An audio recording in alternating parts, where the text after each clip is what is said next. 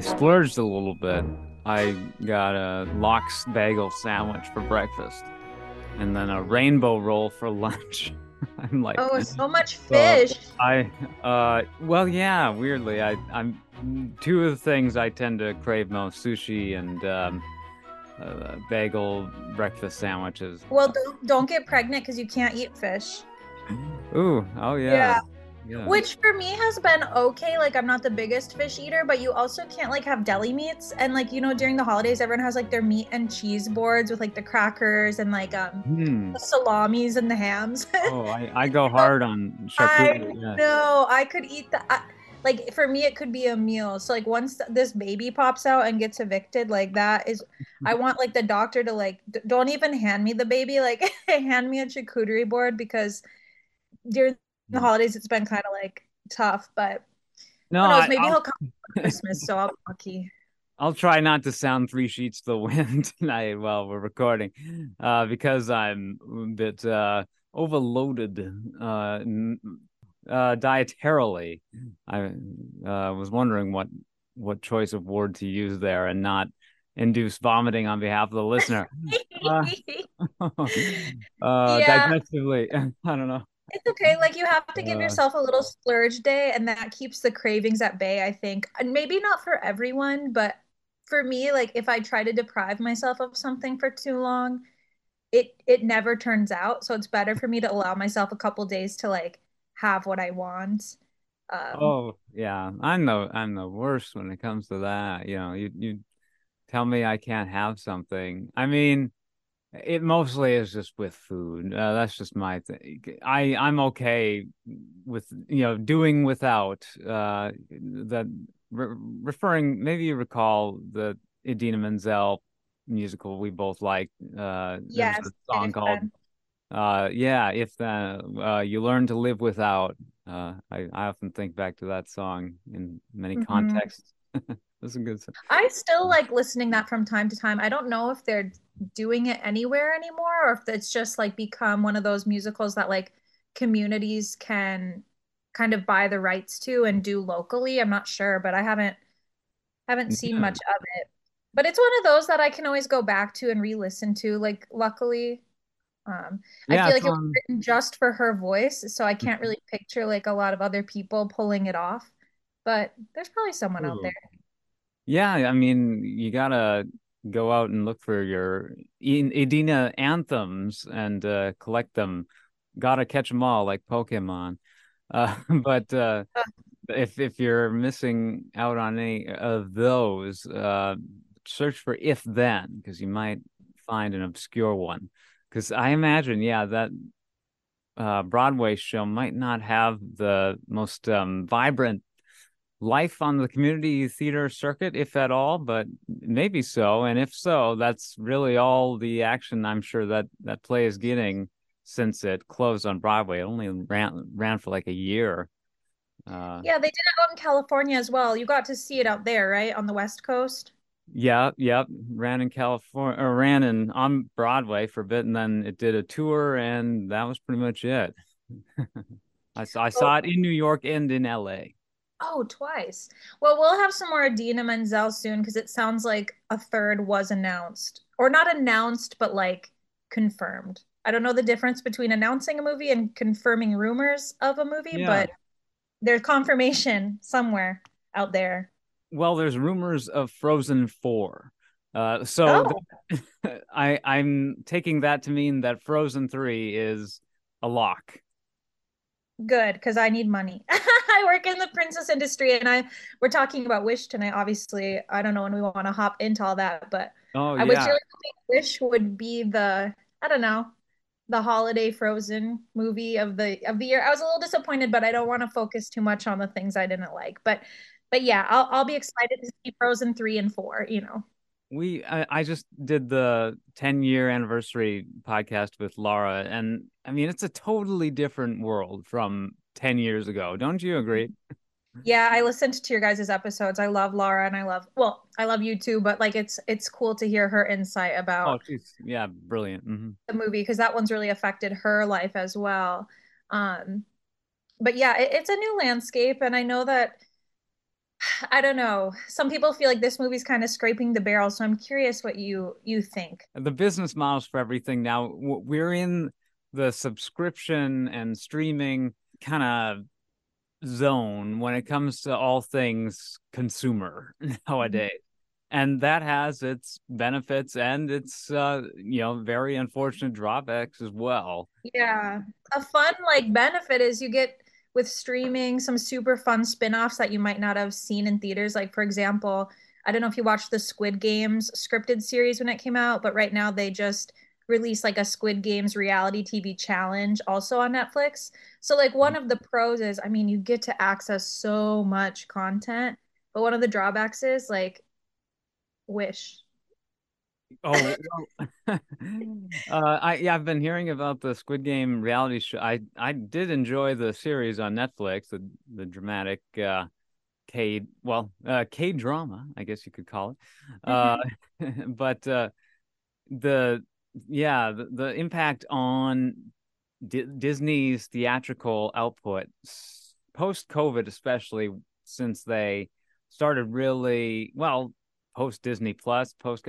I mean, the two were hand in hand, and uh, Disney Plus exploded on the scene due to everyone needing something to do during lockdowns, and uh, since then, it has really kind of changed the paradigm of how Disney produces and distributes its content. Uh, and perhaps uh, maybe the more cynical view of their films as mere contact content has permeated uh, somewhat uh, more prevalently since that time, especially uh, amongst their more prestigious arms like the Walt Disney Animation Studio, which we're discussing today, or say Pixar, which had the unfortunate distinction of having multiple of its films releasing exclusively to streaming. Uh, it was uh, as if, for a time, Pixar was making, you know, made for TV movies, essentially, if you consider streaming, you know, just another outlet for, uh, you know, television content which uh, isn't the case. Those movies were meant to be a full theatrical level scale, but they just happened to be released exclusively on streaming. Uh, what eh, what were the ones? Soul. I don't think that saw release in theaters. Correct? Um, um I don't. I yeah. I watched it on streaming. I watched a lot of the movies in the past like four years through streaming. Like, and I know Luca isn't necessarily like Luca, yeah. but at least for me, that's where I saw them premiere. Um, exactly.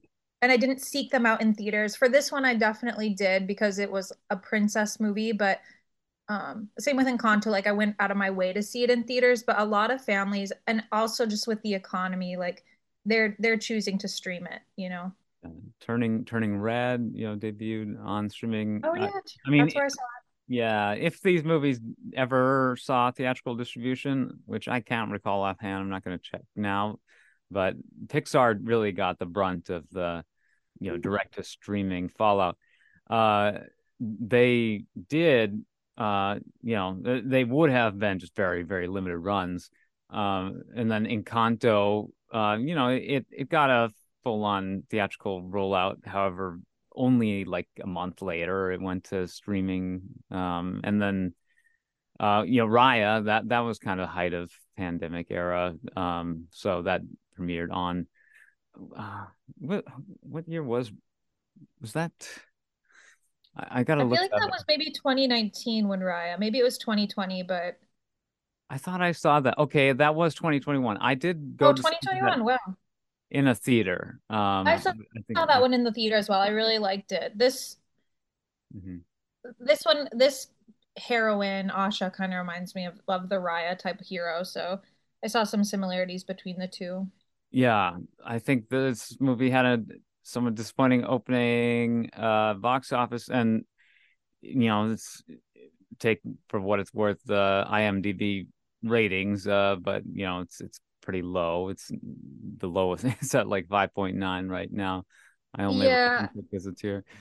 It's uh, hard because I feel like Disney for this one, something they got really right is like I they put her in the parks like before the movie even premiered. They dropped a lot of merch for like the holiday season. Like we my nephews, we went to the movie together. I got them like the plush wishing star from Target. Like Disney really amped this movie up because I remember when it was first announced, they're like, this movie's going to explore how like the iconic wishing star came to be. And I was like, oh, that's so cool because, you know, wishing star is this huge part of that Disney world of magic. And anytime there's like a princess movie, the potential since Frozen and even Tangled has been like huge for my industry just because we do all things princess. Um, so I felt like it was it was pretty hyped up, like really, really great marketing for this. But I kind of looked through the reviews before going, not necessarily like just the IMBD, but I'm in a lot of like Disney family groups or like Disney fan groups. And like the words that were used are kind of just like uninspiring, lifeless, predictable, forgettable, you know, programmed, uh, which is kind of a bummer because I always want these movies to thrive. And there's lots of good nuggets in it. But yeah, the reviews overall have been a little harsh. Um, I mean, it, it comes from uh, a bit of a contrived premise of wanting to do something special for the hundredth anniversary. yeah. Uh, yeah, I mean, so it's like, yeah, the, where, let's see, what what do we want to do to celebrate the Disney 100th anniversary? And, and it's good that you know some of the key things that the studio is doing around this time are animation related because that's how the the company ultimately got its start. Was, was in animation. Um right. you know and then now it's you know it makes most its money i believe through its its um kind of leisure out, outlet. You know it's um you know vacations and parks cruises. I i don't know if they're they're different like you know like it's a conglomerate you know a, a business mm-hmm. conglomerate now the walt disney company so I can't remember exactly how it's currently structured, but like parks and resorts, I think are its own branch. And I think it's its own uh you know, unless they've rolled in, you know, um consumer products as well or something. But like, you know, I think parks and resorts together are the most lucrative part of the Walt Disney company. Uh, you know, over like the media and film uh, division. Mm-hmm.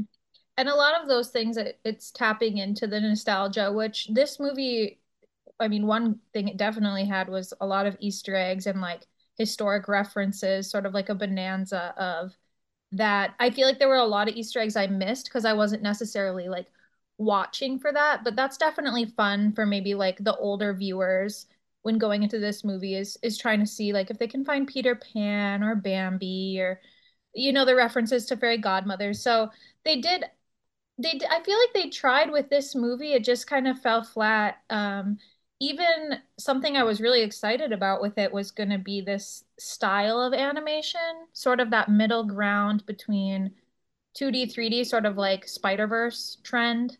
Mm. Um, I, I, I thought, thought, it was a good choice. Yeah. Yeah, I thought it was cool. Like, like the watercolor is really gorgeous.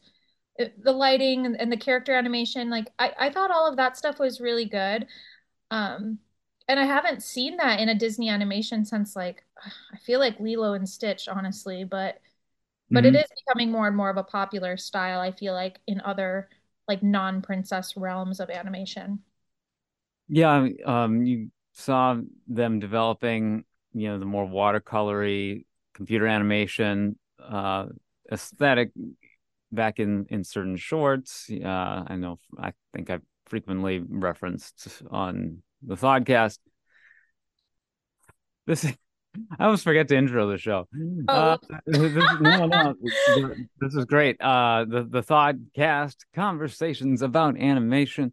It's totally uh, great to have anyone listening here uh this far if you're still listening this far uh you know and and uh and my name is philip ehlke the host of the podcast today. I'm joined by jodi uh and yeah uh, we have a fun time here talking animation. And hopefully they've realized we're talking about wish the newest uh disney release. Wish uh yeah in the episode title and description um from the 60 second animated feature from Walt Disney Animation Studios. Uh, of course, uh, on the ThawedCast, we don't just talk about animated films necessarily, but also blockbusters and certain, um, you know, visually spectacular cultural artifacts, I guess.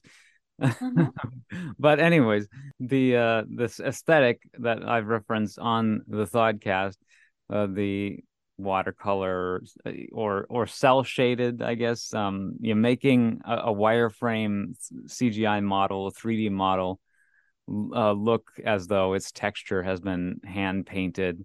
Um, you know, dates back to like that Paperman short film oh. from Disney, or or Feast, or if you more recently saw um, the Chip and Dale Rescue Rangers uh, Disney Plus movie. Did you see that, Jodi?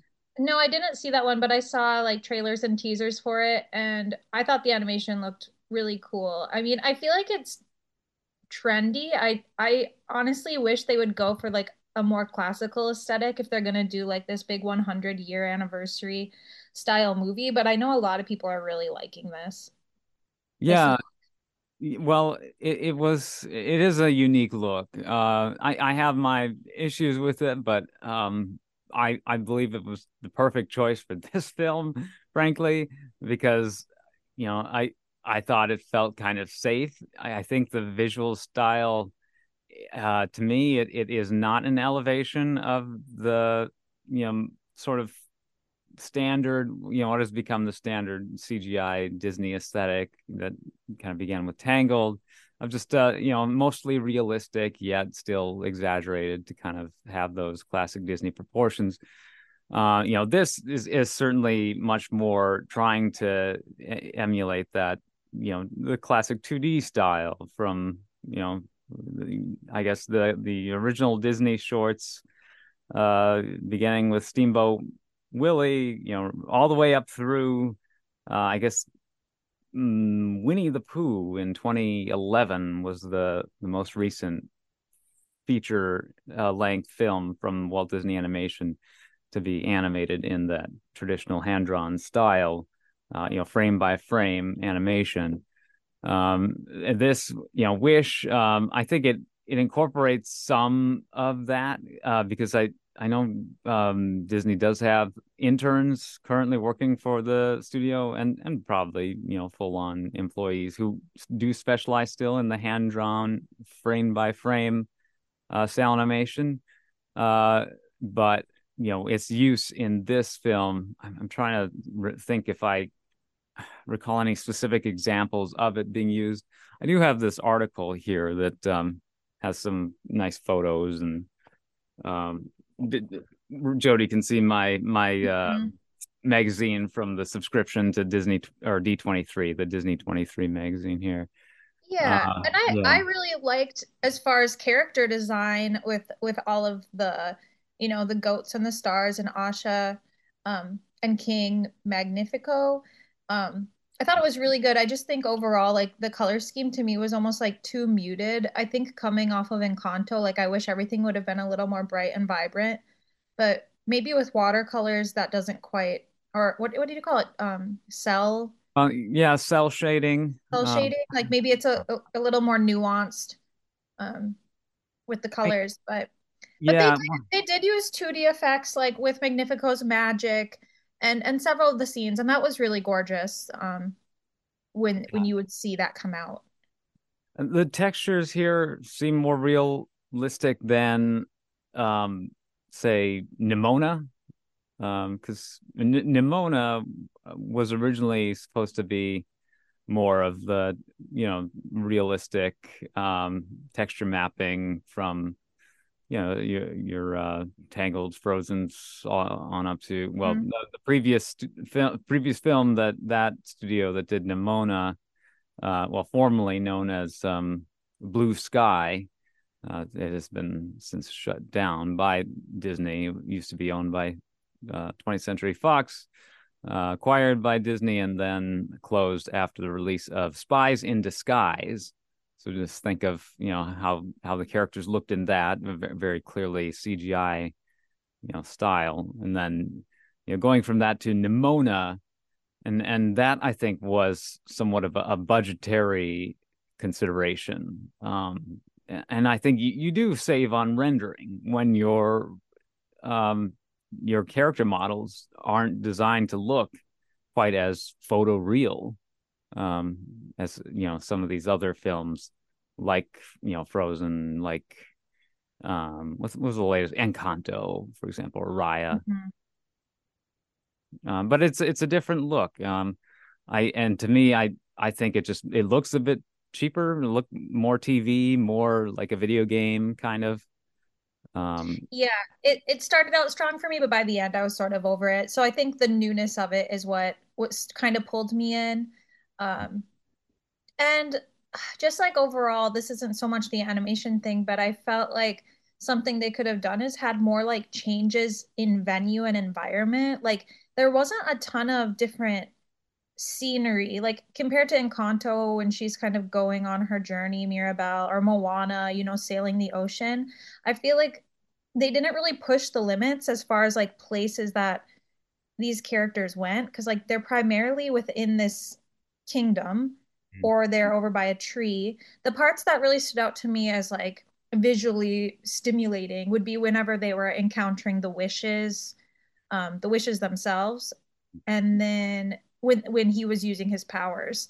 But other than that, like I, the scenes weren't very compelling just overall just like the places she would go and like the the things she would see like the character like i said the characters looked really great but the they weren't going anywhere they weren't really you know seeing the sights like i feel like in other movies they do like Frozen. She goes up the mountain, she's down the mountain, they're by the water, they're in the castle, they're all around. And in this movie, I felt like they were kind of constricted. And maybe they wanted it to be like that. They're stuck on this little island where they give up their wishes and dreams, which I thought was a very weird premise. Um, because when I was 18, I definitely, first of all, wouldn't have had my lifelong wish, but I also wouldn't have given away my wish okay. in exchange for maybe it coming true. I thought the I thought the plot was kind of strange. I don't know. Uh, I I I liked what they came up with. You know, with kind of the constraints they were given. Uh, you know, considering that context, I I thought, you know, I was overall pretty pleased with it. I, I'm glad this movie exists because it, it kind of hits a lot of the right notes. To me, I can't really imagine people immigrating to a kingdom to remove their wishes. It just felt like a little illogical and bizarre. I mean, my nephews four, they're four, like they they went along with it, but I was like, wait, wait. I thought the plot I just thought the plot was gonna be a little bit different than than what it was. It felt just kind of bizarre. Maybe that's just because I can't relate to it. Like I would never give up my little wish. And also, like I said, my wish at 18 versus now at 31, like it'd be a very different wish. Do you know what I mean? So I don't know if they're incapable of making new wishes. Like they kind of just have this one big dream, but mm. it seemed a little like a counterintuitive and bizarre that this was how it worked in the kingdom. I mean, there's a lot they have to get through in the. I mean, I would describe this movie as mercifully short. it's an hour and 35 minutes with credits. Um, so I'm I'm glad they didn't take too much time to belabor the setting and you know whole uh, backstory. Sure. Yeah, uh, Rosas is the island in the Met- Mediterranean. Um, I, King Magnifico is a sorcerer, and he lives with his wife Amaya in the castle. I don't know. Have they ever had kids? Who knows? Probably not. I don't know, but I, I, really was excited to see Chris Pine, and I thought he did a really great job with the character. He also was a prince in Disney's rendition of Into the Woods that came out maybe a decade ago and I thought I thought he was one of the more exciting characters. And if I could have had more screen time for the Queen, I really thought she was an interesting dynamic as well. Um, but yeah, it, it was a fairly short movie, and almost all of it was music. It felt like a lot of music for the length of the movie, which was fine with me. I'm have a feeling, sing about it. Have a bad thought, dance about it. To me, that's that's fun.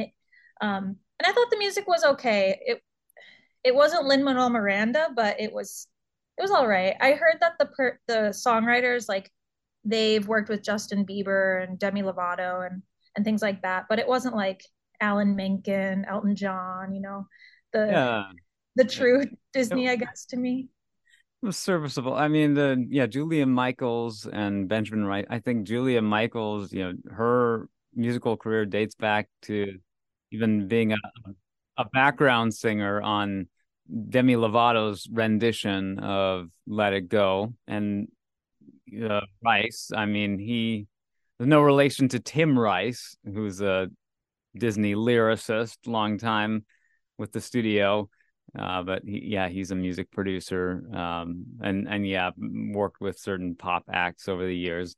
So yeah, they they wanted fresh blood on this film. Um, you know, centering around the 17 year old character Asha, is supposed to reflect what a 18 year old girl would wish for in her life and, and her deepest, like innermost uh, concerns um yeah they wanted it, they wanted it to be relatable you know the idea of like you know your wishes changed over the years i guess that's kind of important so that you know in, in this uh film you know once you make that wish at 18 in this kingdom you've, you know you're forced to forget that wish uh in with the promise that you know there's a chance it will be granted one day uh, but I guess you're you're free to keep on making new wishes as you get older. Yeah. I mean, overall, the citizens seem quite like content and happy. It's not like they're enslaved to this, you know, wish coming true. It's sort of like they get a little holiday once a month to celebrate someone's, you know, wish coming into reality. Um, yeah. it, which which is nice. I mean, honestly, it doesn't seem like a bad place to live at all. And I think in one of his songs, he's like, "I don't even ask you to pay rent." Uh, so they they live there for free, I guess, in exchange for their yeah. wishes. It's a utopia. Yeah, yeah. Is it once a month that a wish is granted? I yeah, it's yeah, yeah. It is. Yeah. Periodically, he well, at least in the movie, like oh, like to cheer everyone up, he was gonna do like an extra uh, wish ceremony, but um it sounded like it was sort of a once a month thing, which in a place that big, if you're only getting 12 wishes a year, which I don't know, like, would you trade your biggest wish for free and like happy, calm, safe life? Like, maybe that isn't the worst trade off I've ever heard of, you know? If I didn't uh, have to pay rent. yeah, exactly. I thought that was such a weird thing to say. Some of the movie, I felt like the characters it was kind of like millennial and like Gen Z slang. Like the way they spoke wasn't super classic, if that makes sense. Just some of the lyrics yeah. in the song, but maybe maybe that's also just how it is now. I know like in Moana, they mm. do a little bit of that too. But um Asha herself, I, she's a lot like Anna, her personality. She's kind of like Rapunzel. She's that like quirky. Did I say that out loud? um, kind of girl, which is fun, but also can be a little tiring. I hope their next character has a different personality style, not the millennial quirky style. Um, it's fun, but I, I wish they hadn't done it with her. I wish she would have been a little more, I don't know, stoic or something. But but she was very much like, um, not dorky, but you know what I'm talking about, right? She had that oh. millennial quirk. you know the the phrase they use is that she cares too much she and she brings that up during her interview uh, she'd be a great podcaster yeah just, uh, it, yeah overshare too much information probably just like uh, yeah a bit um neurotic mm-hmm, like the words sort of spill out and she's some type of tour guide in that kingdom so she has her little job and she lives with her mom and her grandpa and how sad is this? I think I already forgot like what happened to her dad. Did he just pass away? Right. I don't know what killed him necessarily. I don't think they did a huge backstory, but but he's the one who sort of encouraged her to look to the stars and the star character, even though he doesn't really speak, that was my nephew's favorite. Um, it kind of reminded me of the like Teletubbies, just this weird squishy shape that kind of bops all yeah. around. But yeah, it's a face on a. Yeah, yeah. I guess uh, you know, I'm from the initial trailers that I saw of this, um, which I didn't scour or anything. I I was only vaguely familiar with the character going into this. Yeah, the star. I mean, it resembles the um the nihilistic star from Super Mario Brothers movie, the blue blue Oh, star yes. that constantly Yes, I didn't think of that. Yeah, yeah. Um, you know, re reflecting on you know death and despair, um, but but in a very cutesy, childlike manner. You know, this this star character from the Mario movie, one of the highlights uh, of that. But uh, um, this one, this star doesn't speak. Uh, which I couldn't have told you based on the trailers. I thought maybe it did speak in the trailers. Uh, it uh, yeah, non non-verbal, and had it had a voice, it, it maybe would have been a bit odd having such similar characters in both the Mario movie and in this film now. And of course, uh, the entire I mean, it's in the title, uh, you know, Puss in Boots, The Last Wish. Uh, you know, this, the wishing star is is a key feature in that film as well. It's kind of odd. You know, Star Starlight, Starbright. I wish I way. I wish I might uh, Mhm. Have this wish. I wish. I mean, it's it's quoted um, in in Pinocchio, where the whole "when you wish upon a star" um, motif of the entire Walt Disney Company began. And they reference, I mean, shooting stars before every single Disney movie when they when they pop up that logo and there's a star going across the screen. So it it is a cool thing to explore a little bit. I actually had hoped the star was going to be sort of like a Jiminy Cricket character, sort of I thought it would speak. I thought it would share its little wisdoms with everyone.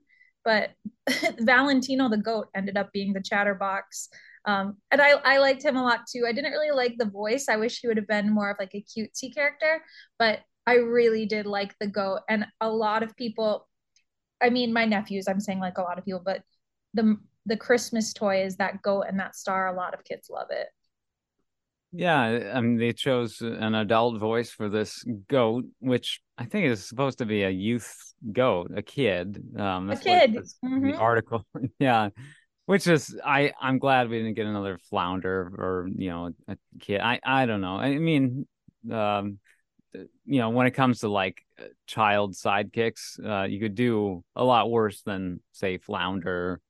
Uh, are there other annoying kid sidekicks in in Disney Ugh. movies? Think of Whenever. I think of sidekicks, I just think of like Timon and Pumbaa. But I mean, there there's quite a few of them that don't talk. When I think of like Pascal and Sven, um, Olaf is a grown up. He's a sidekick, but he's also like a character. I don't, I don't know if there's a lot of kid ones actually now that I'm scanning my brain. kid voiced. Yeah, not not really. Uh, but yeah, I I was kind of hoping to hear like Danny DeVito. You know, if you wanted to have a, a reference, bring him back as a an actual goat this time instead of the He goat he man. did Hercules, right? He was the centaur. Philoctetes, the uh, Yeah, half the goat. um satyr Oh yeah, satyr. Or I don't know. satyr. Yeah, you know, whatever you want to call it. Um, and yeah, the you know the fact that they the the, the whole you know kingdom and the weird rules and stuff like uh, Magnifico. I, I'm guessing you know intro, introduced as a sympathetic character or like you know not. Uh, we knew he was the villain going in. He was marketed as, as such. Uh, But he's sort of like a villain in this in the sense of like tangled with Mother Gothel, which for little kids I think it's a little complex that the villain starts out as nice. I mean as an adult I I like that, but I do think for kids it's a little confusing. You know how Mother Gothel's like I love you. I love you more. I love you most. That's kind of how this king is and then he has his his power his ego trip, his power. And I, I liked his songs. What, what was it like? Thank you for sharing. Oh, see, I've already forgotten these songs, but I liked his where he's singing about the wishes. I thought that was really cool. And then his sort of evil at all well, yeah, at all costs. But I mean, your your first clue is like he's the, the uh, omnipotent ruler of this kingdom. You know, that's check number one. Uh, clearly, he's been using magic to you know keep preserve his and and the queen's youth for who knows how long, right? Oh Because yeah. the Yes. You know, he made his wish however many years ago, right? Uh, unless well, not a hundred years, but decades and decades ago. hmm I mean, maybe he was, you know, a more um just just still an adult or something. Who knows how how long ago Rosas was established? I I can't. I mean, this movie does begin with a storybook narration, uh, kind of a classic Disney feature that doesn't uh, always, uh, you know, isn't always the case nowadays, especially. Yeah, it was more so with like Sleeping Beauty, Cinderella, Snow White. They did the storybook opening, and I like it, but I don't think it was necessary for this movie. they wanted to bring it back. I mean, it, it was obviously, you know, the the most classic version of it in a modern uh film would be Shrek, where it's you Oh, know yep. it's shredded uh you know comedically. Uh but then yeah they they literally use it as a toilet paper. Uh and yeah it makes a triumphant return here. Uh, of course yeah I kind of treated satirically a bit in the enchanted movies as well.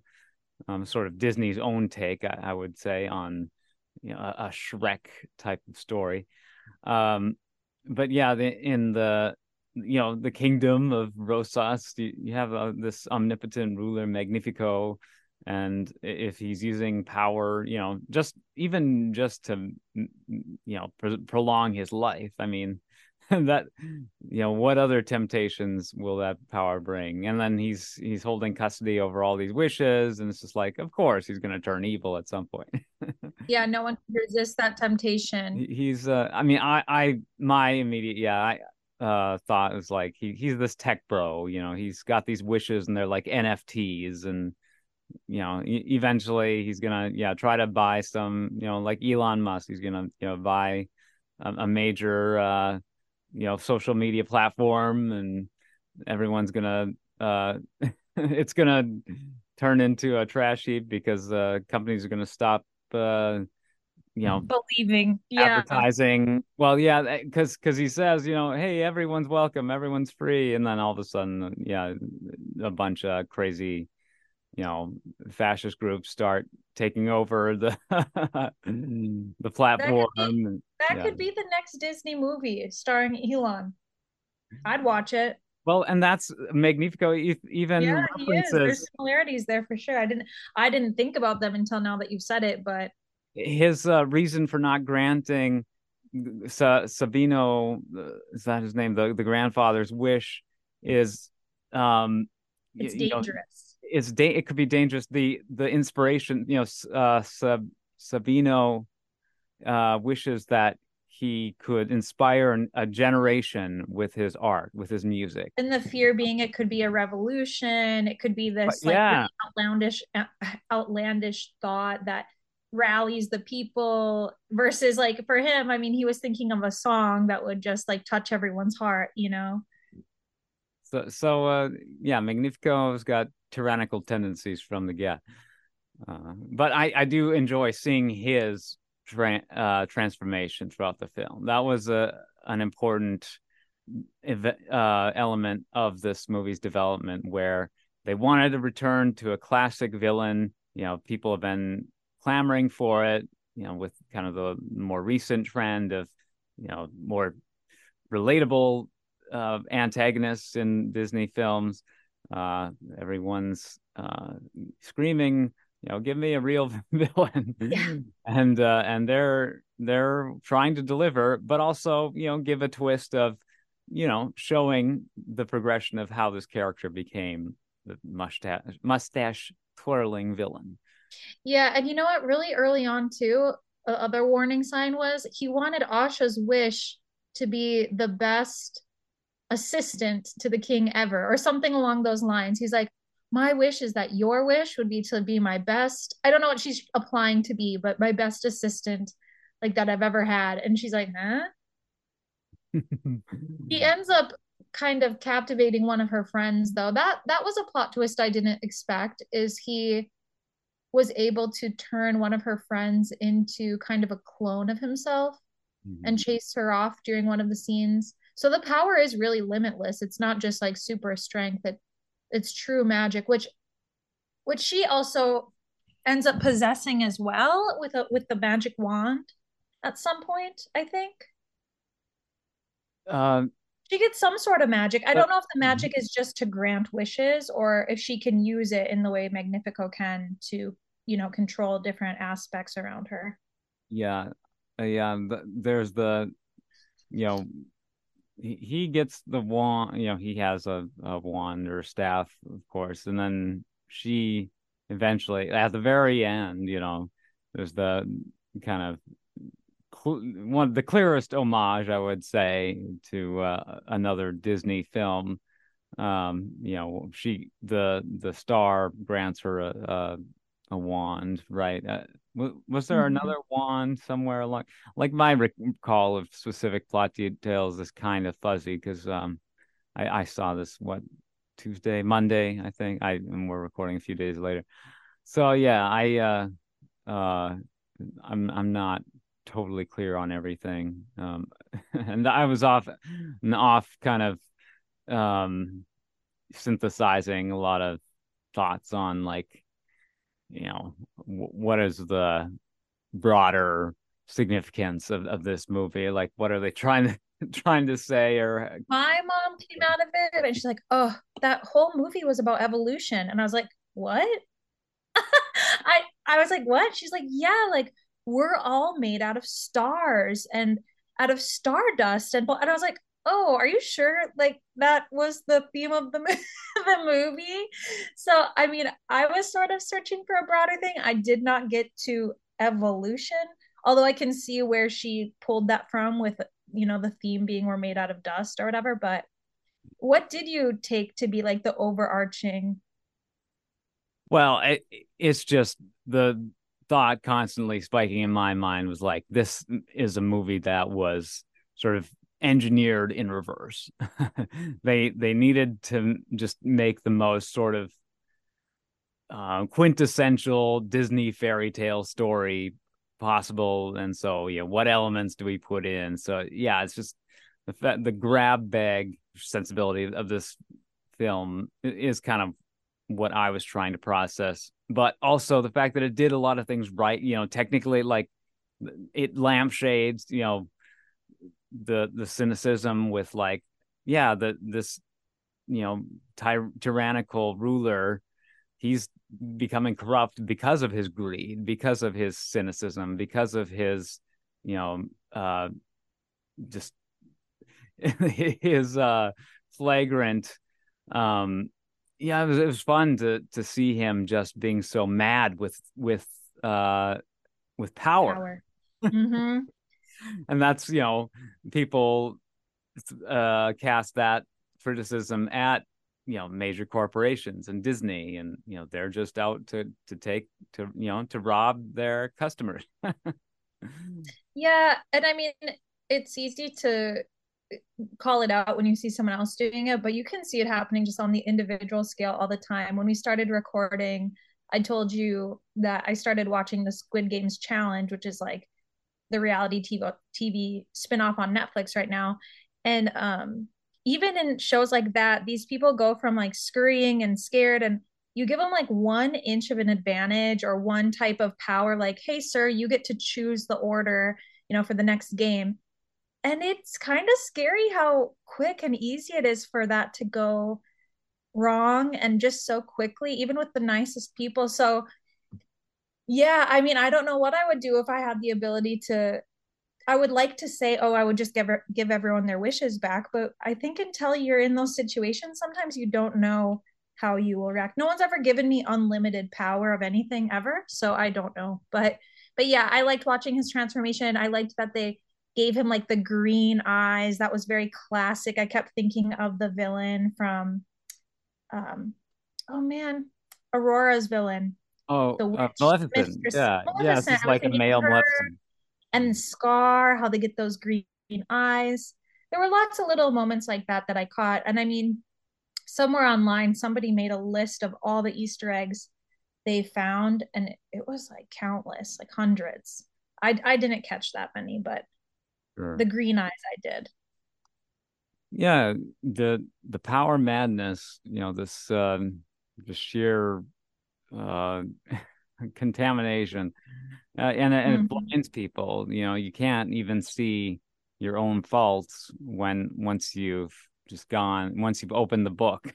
Once you've convinced yourself that you know what's better for others and that like your opinion, you know, you can convince yourself, "Oh, I'm doing this actually to protect everyone around me and by me making the rules actually everyone's a lot safer." You know, you can justify things really quickly in your own head, especially if you're I mean, he's kind of in his own little echo chamber. Everybody worships him, praises him. His wife doesn't really stand up to him. Um, so yeah, I mean, I I can see how you'd flip like that. Yeah, yeah. I mean, He he saw himself as a good guy, you know? mhm.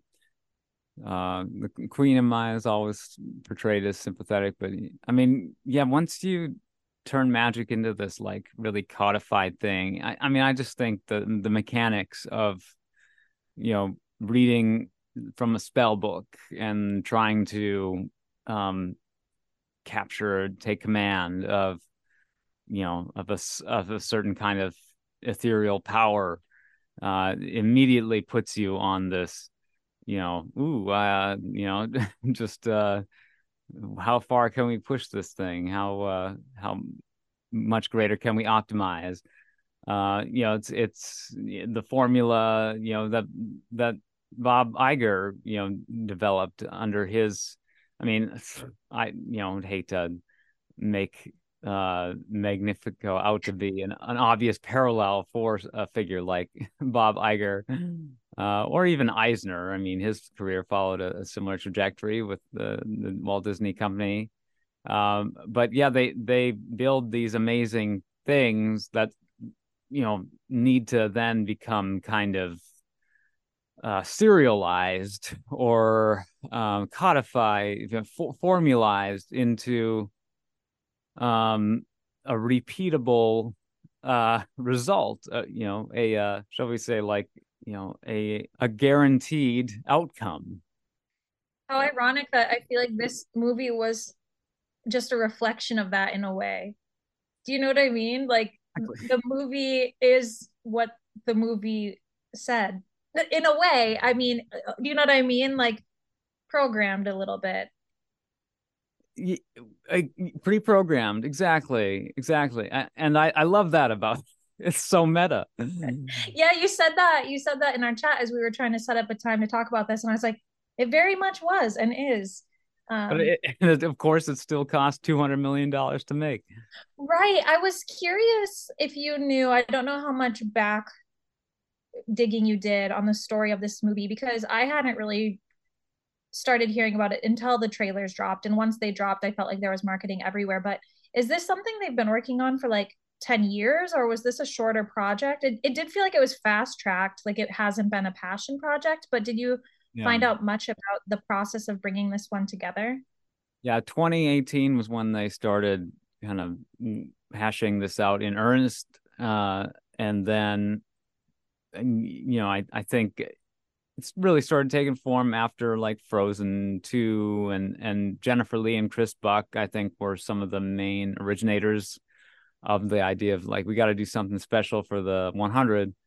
Um, they brought on a few collaborators, um, and uh, the, I guess the test demo, the de- sort of demo reel with the initial concept of the character a- Asha uh, was her journeying into the world of Pinocchio and having this kind of CGI rendered character walking around on the streets, uh, you know, the watercolor background, you know, streets of uh, Italy, uh, 18th century or 19th century Italy. Is that 19th century? I guess 1800s, right? Is when Pinocchio's set. The the Guillermo del Toro movie set during like World War One, but I think that's sort of um, an update on the original, or was it World War Two? No, it was it was uh yeah, it was the whole uh friggin' um what's his name? The the Italian guy from World War Two. Um, I, I'm Um, blanking right now. I'm blanking too, but I really liked that version. So I feel embarrassed that I don't remember. Yeah, up, updated for uh too much sushi in the brain, otherwise you'd remember it. Uh it should come to me. Why has it has it not come to me yet? This is the the strangest strangest thing. Um, and now Mr. Ockery would working. be, or not Mr. Ockery, who was yeah, no, he would be. He would be extremely be disappointed, disappointed in you. um, yeah, what whatever. I am.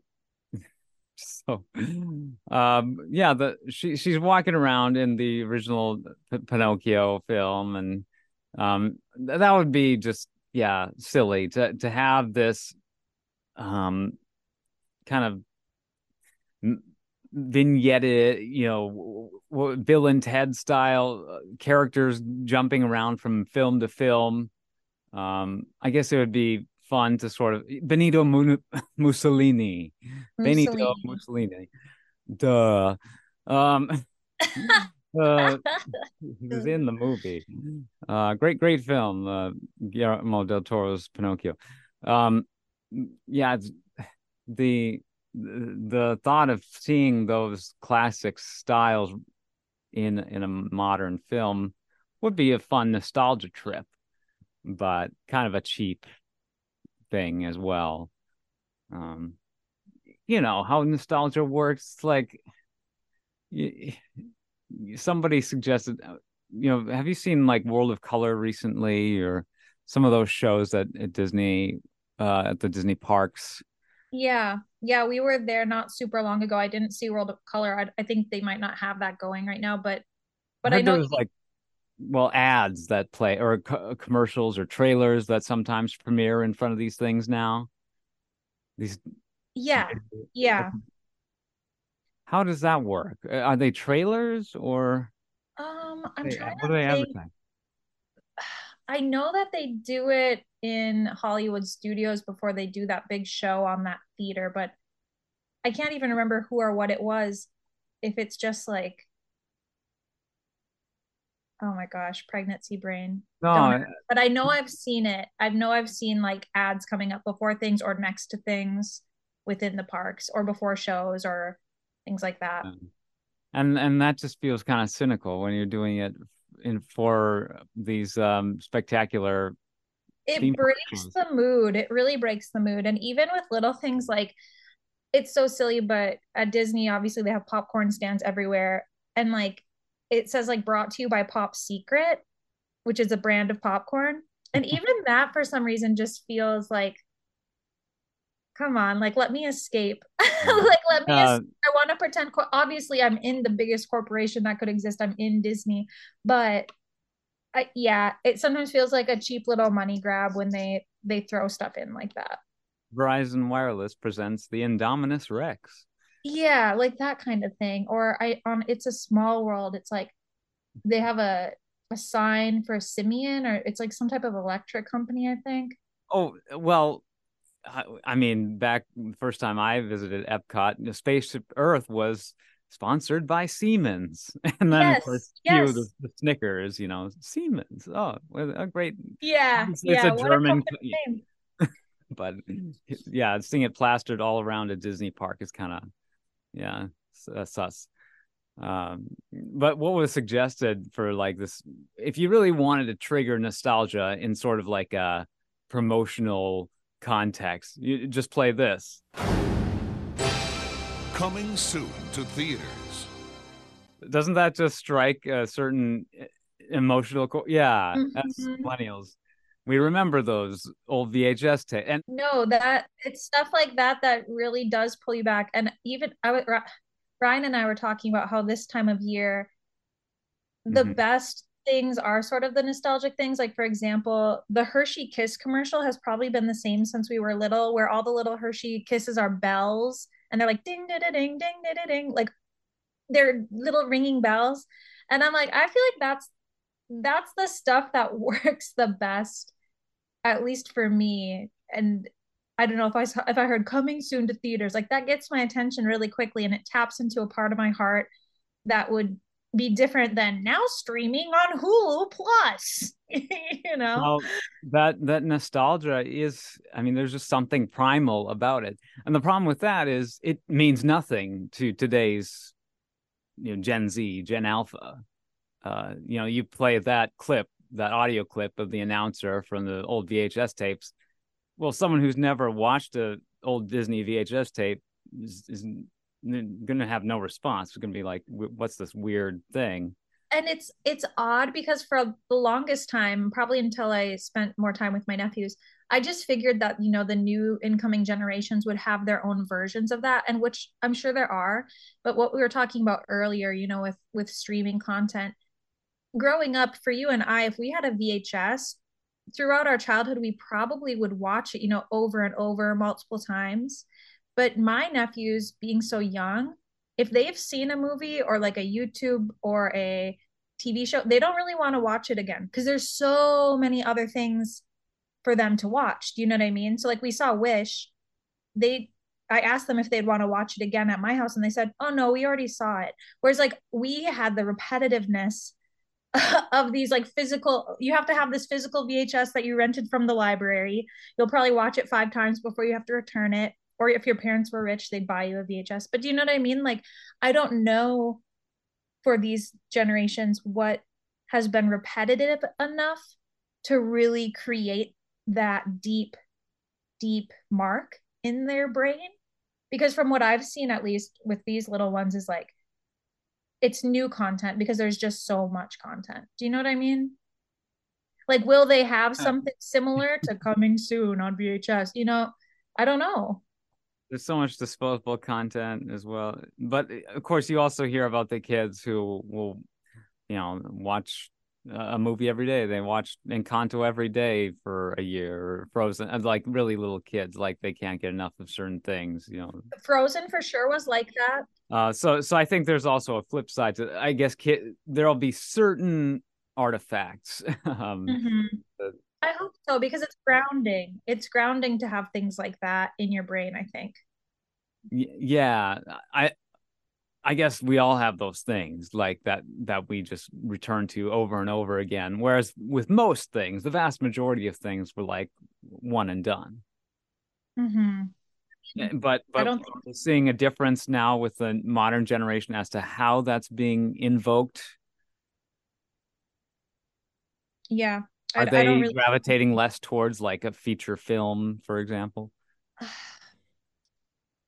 The only thing that I'll say is that the only thing I notice with kids, and I I work with a lot of kids, they're all like younger, is like I don't feel like kids have the attention span for movies anymore, and like they're they're super content with like movie shorts, like with Frozen, even like the younger kids, like they know a lot more about the shorts than the actual movies because I I feel like parents like the attention span is shortening. I'm not trying to be negative, but I don't know. I sometimes worry. Like I shouldn't worry. I shouldn't be like a doomsdayer about it, but I kids have a very short attention span now. I don't th- think there's a lot of kids who could sit down and watch Snow White at age 4 or 5. Yeah, I mean But they they must have things like you said. I I just don't know what they would be. They'd be like Cocomelon or like the shorter the shorter things yeah, those those things are really you know Bluey's like the most popular thing ever right now. Mm-hmm. Um, you know that's a a big uh, boon for Disney, I imagine, uh, streaming on Disney Plus. Uh, but like, it, kids will. It, it it sucks to generalize. We do it way right. I don't like doing that. I don't like saying like, oh, you know. But you know what they will do? They will listen to the same songs over and over and over and over and over again because that's like a two minute sure. situation. So like they do know all the words to the Encanto songs. They do know all the words. I am curious, you know, once Wish is streaming, if there'll be more of a positive like result. We haven't had anyone in my realm of work ask about her yet, Asha, or ask about that movie yet, but it is still kind of new. And I, I did you saw it in theaters? Like, was it a full theater? Was it an empty theater? I think, yeah, I was the only one. I mean, it was a Monday afternoon, so not a popular time to be seeing movies. But yeah, I, I briefly mentioned disappointed at the box office. I didn't give a number, and I actually uh, only heard like secondhand. Okay, yeah, 34 million opening weekend. Uh, it was hoping to get, you know, well above 50 domestically uh, right. Weekend. Uh, worldwide opening was 51, but yeah, the 200 million dollar budget that's that's pretty paltry. You know, these kinds of movies will last uh, longer at the box office, especially in the holidays. People just trickling out to with families and such. Um, so Elemental was a similar thing where that gradually gains steam as well. So we'll see. Yeah, we'll see. And and the naysayers online, like you know, the really harsh feedback. Sometimes those are just the loudest voices. I do think a lot of people really liked it and saw something in it, but only time will tell if it's going to be any type of classic. I mean, Mirabel, people are still raving about her, Moana, raving about her, but like Raya kind of fell off the radar. So two years from now, we'll do a little check in and see if kids are wanting to dress like her or have their hair braided like her, um, and what kind of impact she made on them. Mm-hmm. All right. Well, this has been a fun little chat about yeah something that just d- doesn't quite have the same magic as you know we've maybe hoped but it's coming off of like the most disappointing uh theatrical outing for a disney animated film ever with strange world so i think uh expectations were understandably tempered for for i already forgot that movie existed so yeah yeah, yeah only one week after Trolls uh, band together. And well, how did that one do? Let, us see. Trolls band together. Uh, you didn't happen to see that, did you? I haven't, but again, they did some good marketing with it. I, I know all about it. I just haven't watched it. They brought in the NSYNC nostalgia to pull people in because they're some of the voice. Justin Timberlake has always been one of the voices, but I think they brought in the whole band for this one. How did they do?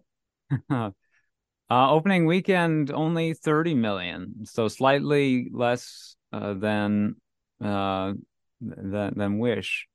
And I don't know th- these numbers posted just on the front page of IMDb are I think referring to the Friday through Sunday grosses for each of these films, Wish and Trolls. Uh, only domestic, you know, which is U.S. and Canada grosses. So 30 million for Trolls, and then for Wish it was um 34.5 million. Um, eh, Maybe everyone's saving their money to see Willy Wonka. Who knows? With Timothée Chalamet or whatever. Um, I, I, yeah. So, so neither really making huge waves. Uh, but yeah, odd choice to kind of have consecutive, very similar target demos releasing back to back weekends, and one of those being Thanksgiving weekend with Wish. Uh, I, I, I, I, in the context of today's cinema landscape, Wish was like the perfect encapsulation that I could ask for from from Walt Disney at, at at this moment. I could have, you know, I would have wished for something more like, uh, but even like Encanto, it's like, eh, it's like, yeah, it's just I kind of see the formula. Mm-hmm. So, so, give me something that is acknowledging the form. That's what I love about Wish. Yeah, yeah, but your meta experience, you got it, and I mean if Disney could make a comeback from like the movie, do you remember um, Home on the Range? Oh yeah, yeah, that was yeah. If they yeah. can, if they can come out with Tangled like a year later, like I'm never gonna give up on Disney. Like I don't think this movie was a flop. They're they're gonna be up and up again. They just need to dig a little deeper in their heart, um, and come out with something good. Otherwise, we'll just keep waiting on Frozen three, and maybe mm-hmm. that'll fund the bank so that they can bring in even more talent well, I don't think talent was lacking, actually. I take that back. There was no talent lacking in this, but maybe just a little heart and soul.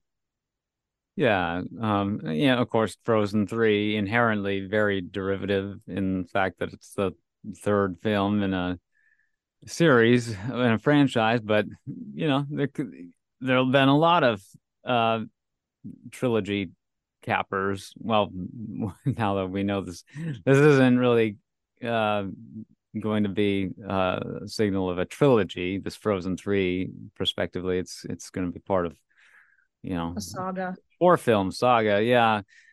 Um, yeah, on Toy Story 5. And it's just like, oh boy, uh, all these very, yeah, clearly originality is in short supply.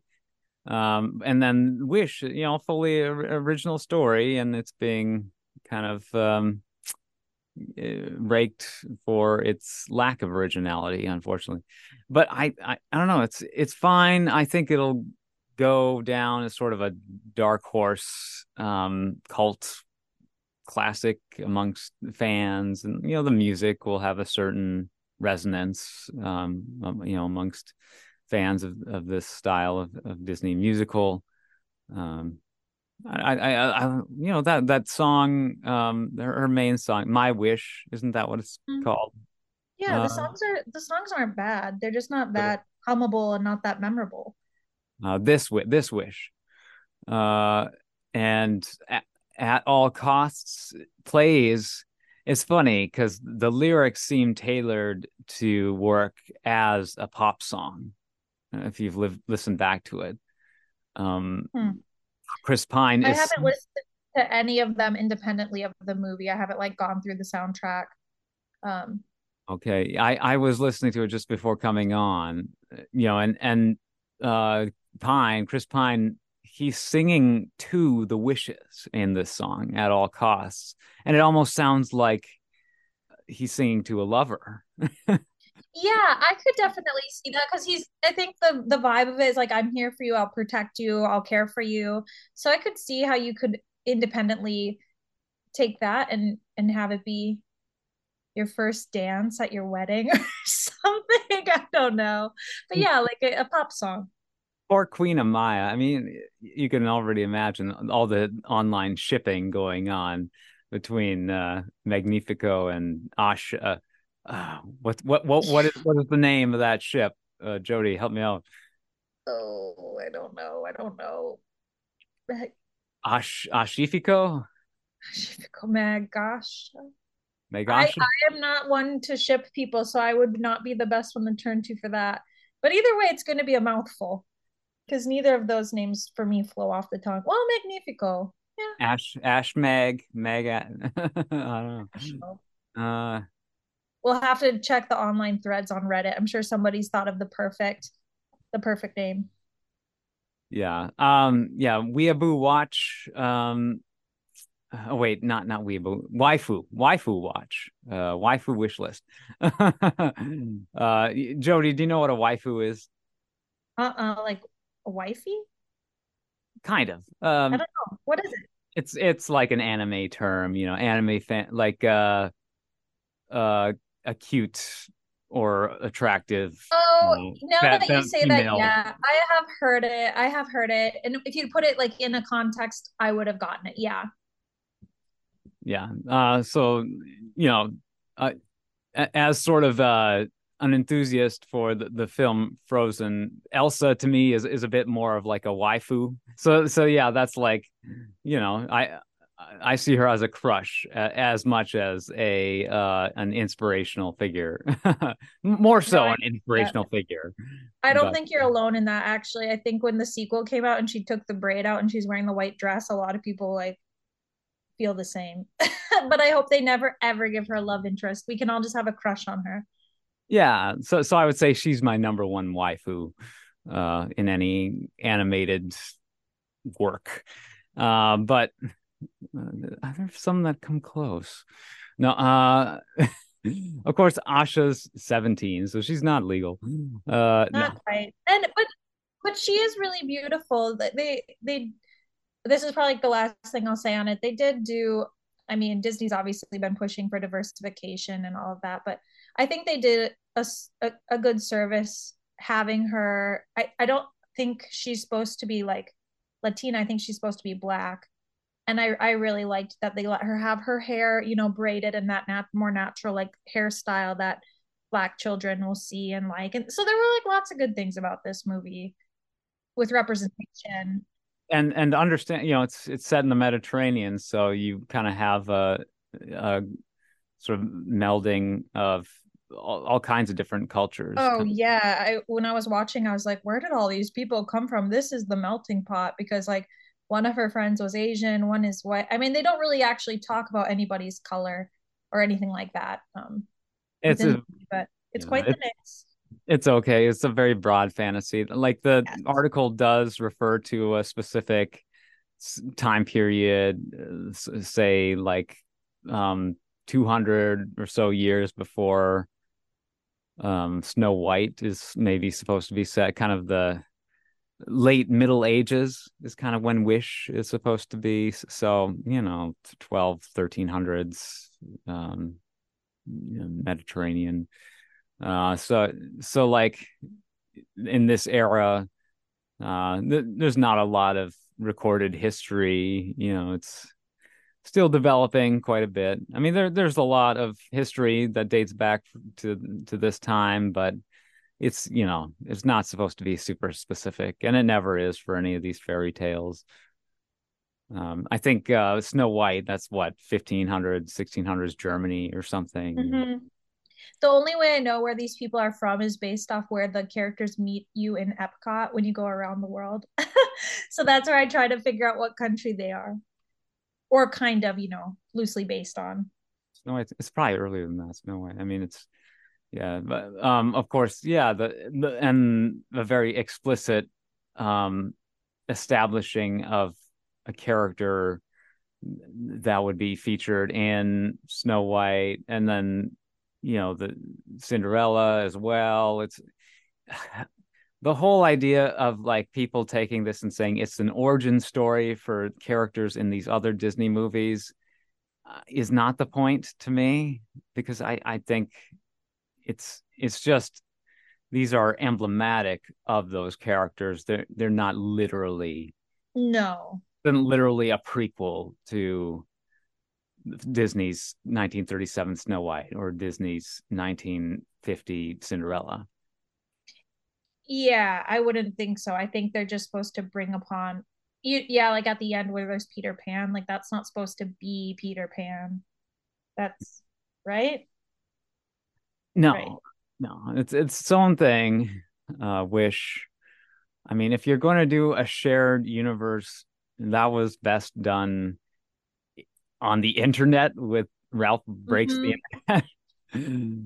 uh, I don't want to see any connections beyond that, uh, other than you know direct sequels or or direct spin-offs. You know, if if you're explicitly, um, oh, you know, what what are some explicitly shared you know people Worlds. will say tangled and frozen but i would dispute that the only one that i feel like is confirmed is when you watch hunchback of notre dame and he looks down in this at the city you do see belle walking with her books so hmm. that's I, the only time i've seen oh and i suppose in frozen you do see well you don't see her face but rapunzel is walking through the kingdom on coronation day.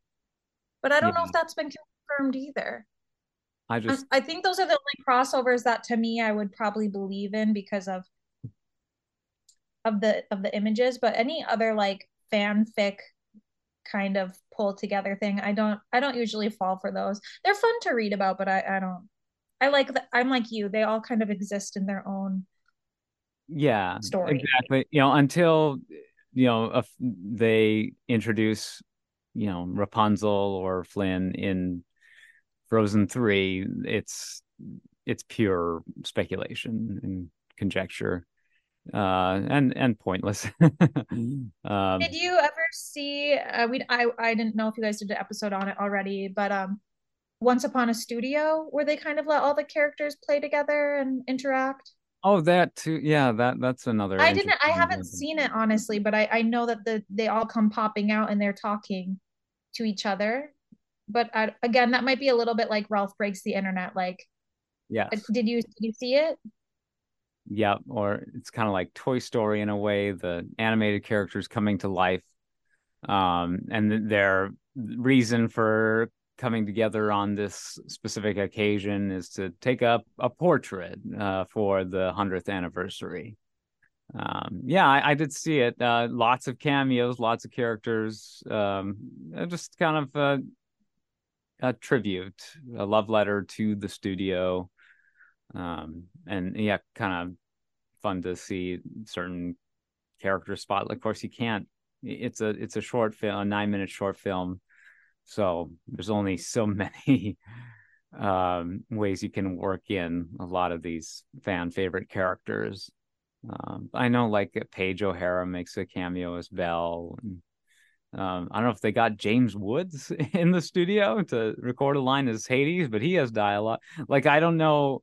Yeah, well, Uh, clearly, some of the re- recordings were archival because they sounded, you know, some of the uh, recordings you know, just sounded sort of degraded. Um, but uh, they they definitely got certain actors to come in and record new lines for this as well, and I don't I don't know how that was delineated necessarily or what kind of clearance they would have needed. On yeah. my list to check it out and kind of hear it and see it for myself because I've been meaning to, and it's only nine minutes. What have I been doing with my life? but yeah, yeah. did they use AI to? yeah. Well, uh, you never know the tricks that they pull nowadays. yeah. Uh, but yeah, it's worth checking. I it was weird. It was hard to find on on Disney Plus. It wasn't oh, like really. You'd think it would be the first thing that would have popped up for that month because I I remember seeing it all over social media. People were sharing it, really excited about having the characters come all together, but then I, I didn't yeah. yeah. I didn't watch it right away. I I think it premiered like in middle of October or something on Disney Plus. Uh, uh so it maybe has just since disappeared from the homepage and I I missed it while it was there. Um Disney once upon uh studio release date and this is gonna be a total foo bar because it took six minutes to load the Oh, okay. October 16th, I guess, on Disney Plus. I totally missed that and just heard it recently or just saw it recently. Um, this wasn't another Benito Mussolini situation, though, thankfully. Ugh. Um, okay, well, we'll we'll start wrapping things up here. I, I you know I don't want to get I didn't want to get too heavily into spoilers, but yeah, the whole like um oh these characters are these characters it's like yeah mm-hmm. those are just easter eggs yes they're just like little, little references and fun things for us to to watch for and i mean i'm sure i'll watch this movie again and i'll have a little more fun seeking those things out um once mm-hmm. once it hits streaming again but but for me i don't know i'd give it not that we are here to rate them but i'd give it like a seven out of ten it's a cute holiday movie but that that well, it's not a holiday movie. It's a cute movie to see this holiday season, but that's kind of it for me. Yeah, where are those moments that really, you know, punch you in the gut? Uh, I don't know. This, yeah, that, uh, um, I mean, I was I was impressed with like how far they push things, even with Encanto. You know, should the abuela loses her husband, you know, it's like you get you get those moments, uh, those sort of mm-hmm. um what, the shiver moments where you get those little goosebumps. I mean, sim- similar uh, culture. Um, what was it called? Not Encanto, the the Pixar Dia, Dia de los Muertos film. Um, Coco. Coco. My yeah, yes. Co- the titular Coco, the the moment with her in that film. Um, so you you still you know have the this uh you know this target that you're aiming for with these films. What what was that with this one? Uh there really wasn't a moment like that. Um mm i don't know. There, there was kind of an interesting moment oh i guess if you stayed through the credits you get uh did you stay all the way through the credits? I watched the bulk of the credits. What I remember seeing was just like sparkly images of past movies. Was there a actual scene at the end that I missed? Sabino is playing um, "When You Wish Upon a Star" on his guitar. Did you see oh, that? No, but I love that. That's very sweet. I loved Sabino and I loved his dream. So I, I didn't realize that there was a, and it was a trailer, or was it just him kind of walking around on the credits? Post credit scene. Okay. Well, missed it. Yeah, I guess, I guess trailer. Technically, that is a trailer because that's uh, you know, the reason why we call them trailers is because they were placed at the front and at the end of film reels. so, uh, so if it comes after or if it comes before, that's that's a trailer. Um, let's see.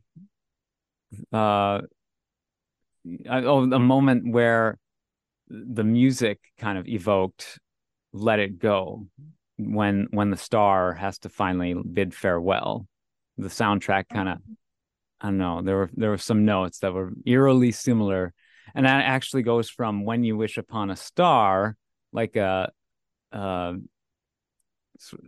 a musical homage to that song and and then into let it go as if you know this is the wishing star and it's time to let it go.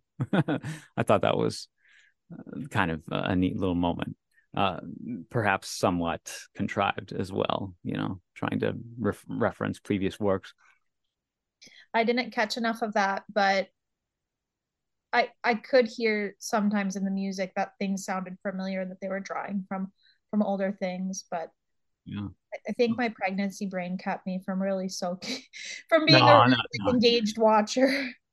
Same here. I mean, I, I just, yeah, there were. I, I wish I had seen it more than once before doing this. Uh, yeah, my, my voice is fading, so, uh, so apologies if I, I'm sounding kind of dry right now. Uh, I don't think we're doing. We did very well today. I mean, neither of us have the cold or flu or COVID yet, so let's just count our blessings that we make it through this holiday season without anyone getting disastrously ill.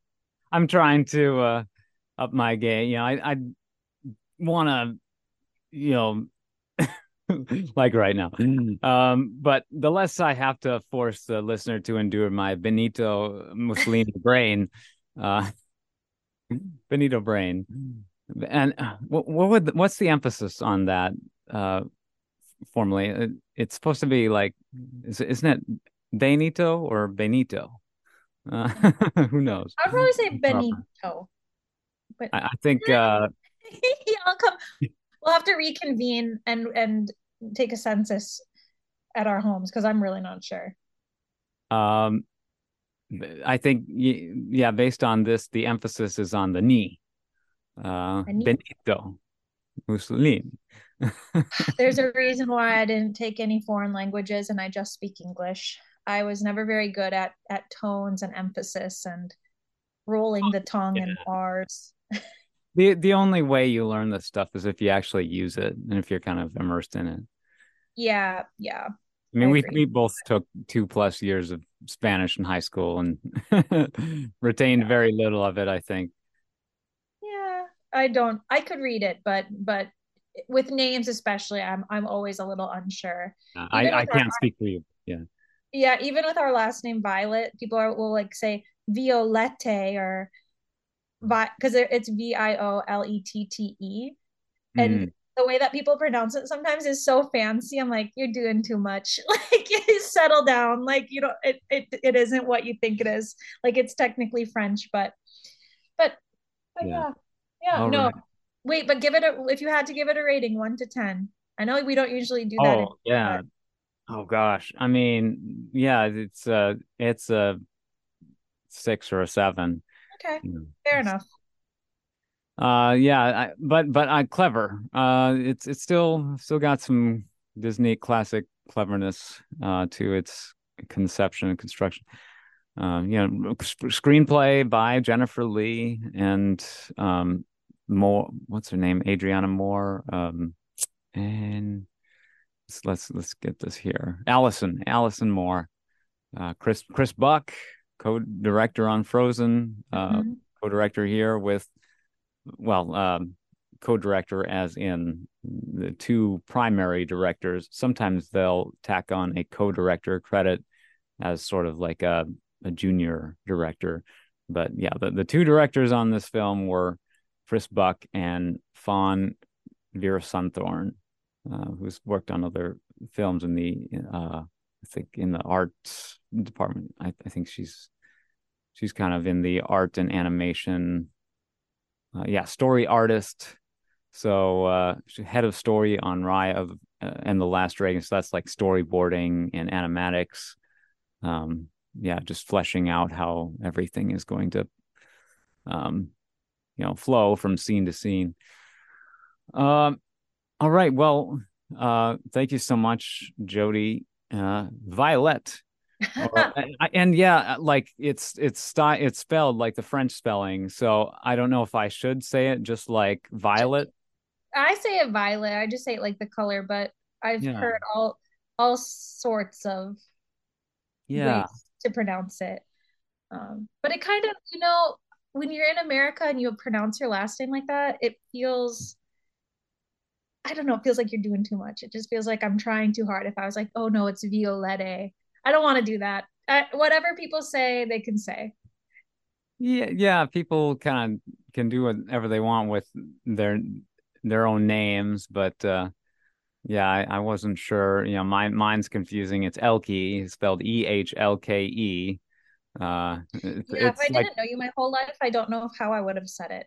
But mm-hmm. obviously, I I know how you pronounce it yeah i don't really know what it means but it's like i mean when you hear that you you think he's alcoholic right it, it, mm-hmm. it's like you're describing oh he's, he's an elky you know he's he uh but then uh you see the spelling and it, it doesn't look anything like that yeah exactly. like it doesn't look like the word alcoholic at all yeah a little little too uh heavy on the drink uh, which yeah it isn't the case for me but you know, I have my own vices. Believe me. Mm-hmm. We all do. But yeah, this was good catching up and hopefully some of the other movies later this year are worth talking about. I'm kind of excited about I guess the Wonka movie. I I did see um the Hunger Games, which you guys already wait. Oh, you, oh we, we we didn't do. I I really enjoyed that latest uh, Ballad of Songbirds and Snakes. Uh, yeah, if maybe we'll end up catching up on that one or kind of see what comes out. There's a lot of things I've been keeping my eyes out for on the streaming services and um, so we'll kind of see what what's up next on the docket as the crazy month of December gets started. We're just one day in, so we have time. November went in just like a, a flash. I, there was no. I November. couldn't. I couldn't believe it. I couldn't believe it that today was December first. Um, I can't tell if that's wonderful because when time is passing fast, it typically means you're enjoying your life. But it's also kind of scary because you're like, oh my gosh, another month gone. It, it's very paradoxical because novelty um, does tend to extend time because uh, because you're experiencing something for the first time, and usually that's a good thing. Like if you're experiencing, you know, having new kind of novel and um, un uh, unrepeated experiences. You know, it's it's a way to develop you know, or cultivate sort of a bit of a richer life in many ways. Um, but yeah, when when you are sort of in a flow or just kind of there's also going through the motions but but yeah you know time flies when you're having fun um i think it's the it's the holidays too whenever you have like an end cap or something where you're like looking forward to it i don't know if you had maybe family come up or what what you ended up doing but i feel like that sort of countdown also makes time go quicker uh, whether you recognize it or not but sort of like oh one more week till christmas or whatever you know that expedites things oh. except for when you're a little kid because then each day is incredibly incredibly long because you just want to be to the end goal. So i don't know. Time yeah. time we could do a whole episode on time. Another time not tonight. To tie it back to the beginning i was uh I guess aching for a payday. So that's why uh, I was eager for December first to come. But that maybe contribute, yeah, to the brevity of November, which only has thirty days compared to others, like December, we got a full 31. Um, well, this is an exciting film to be discussing. The 62nd film from Walt Disney Animation and uh, celebrating 100 years of, Walt Disney Studios. Um, all right. Well, uh, great job to Ariana DeBose to bring to life a new Disney princess, Asha from Rosas. I guess she's never technically a princess. Well, I, she becomes the fairy godmother. Okay, spoiler alert. Okay, yeah.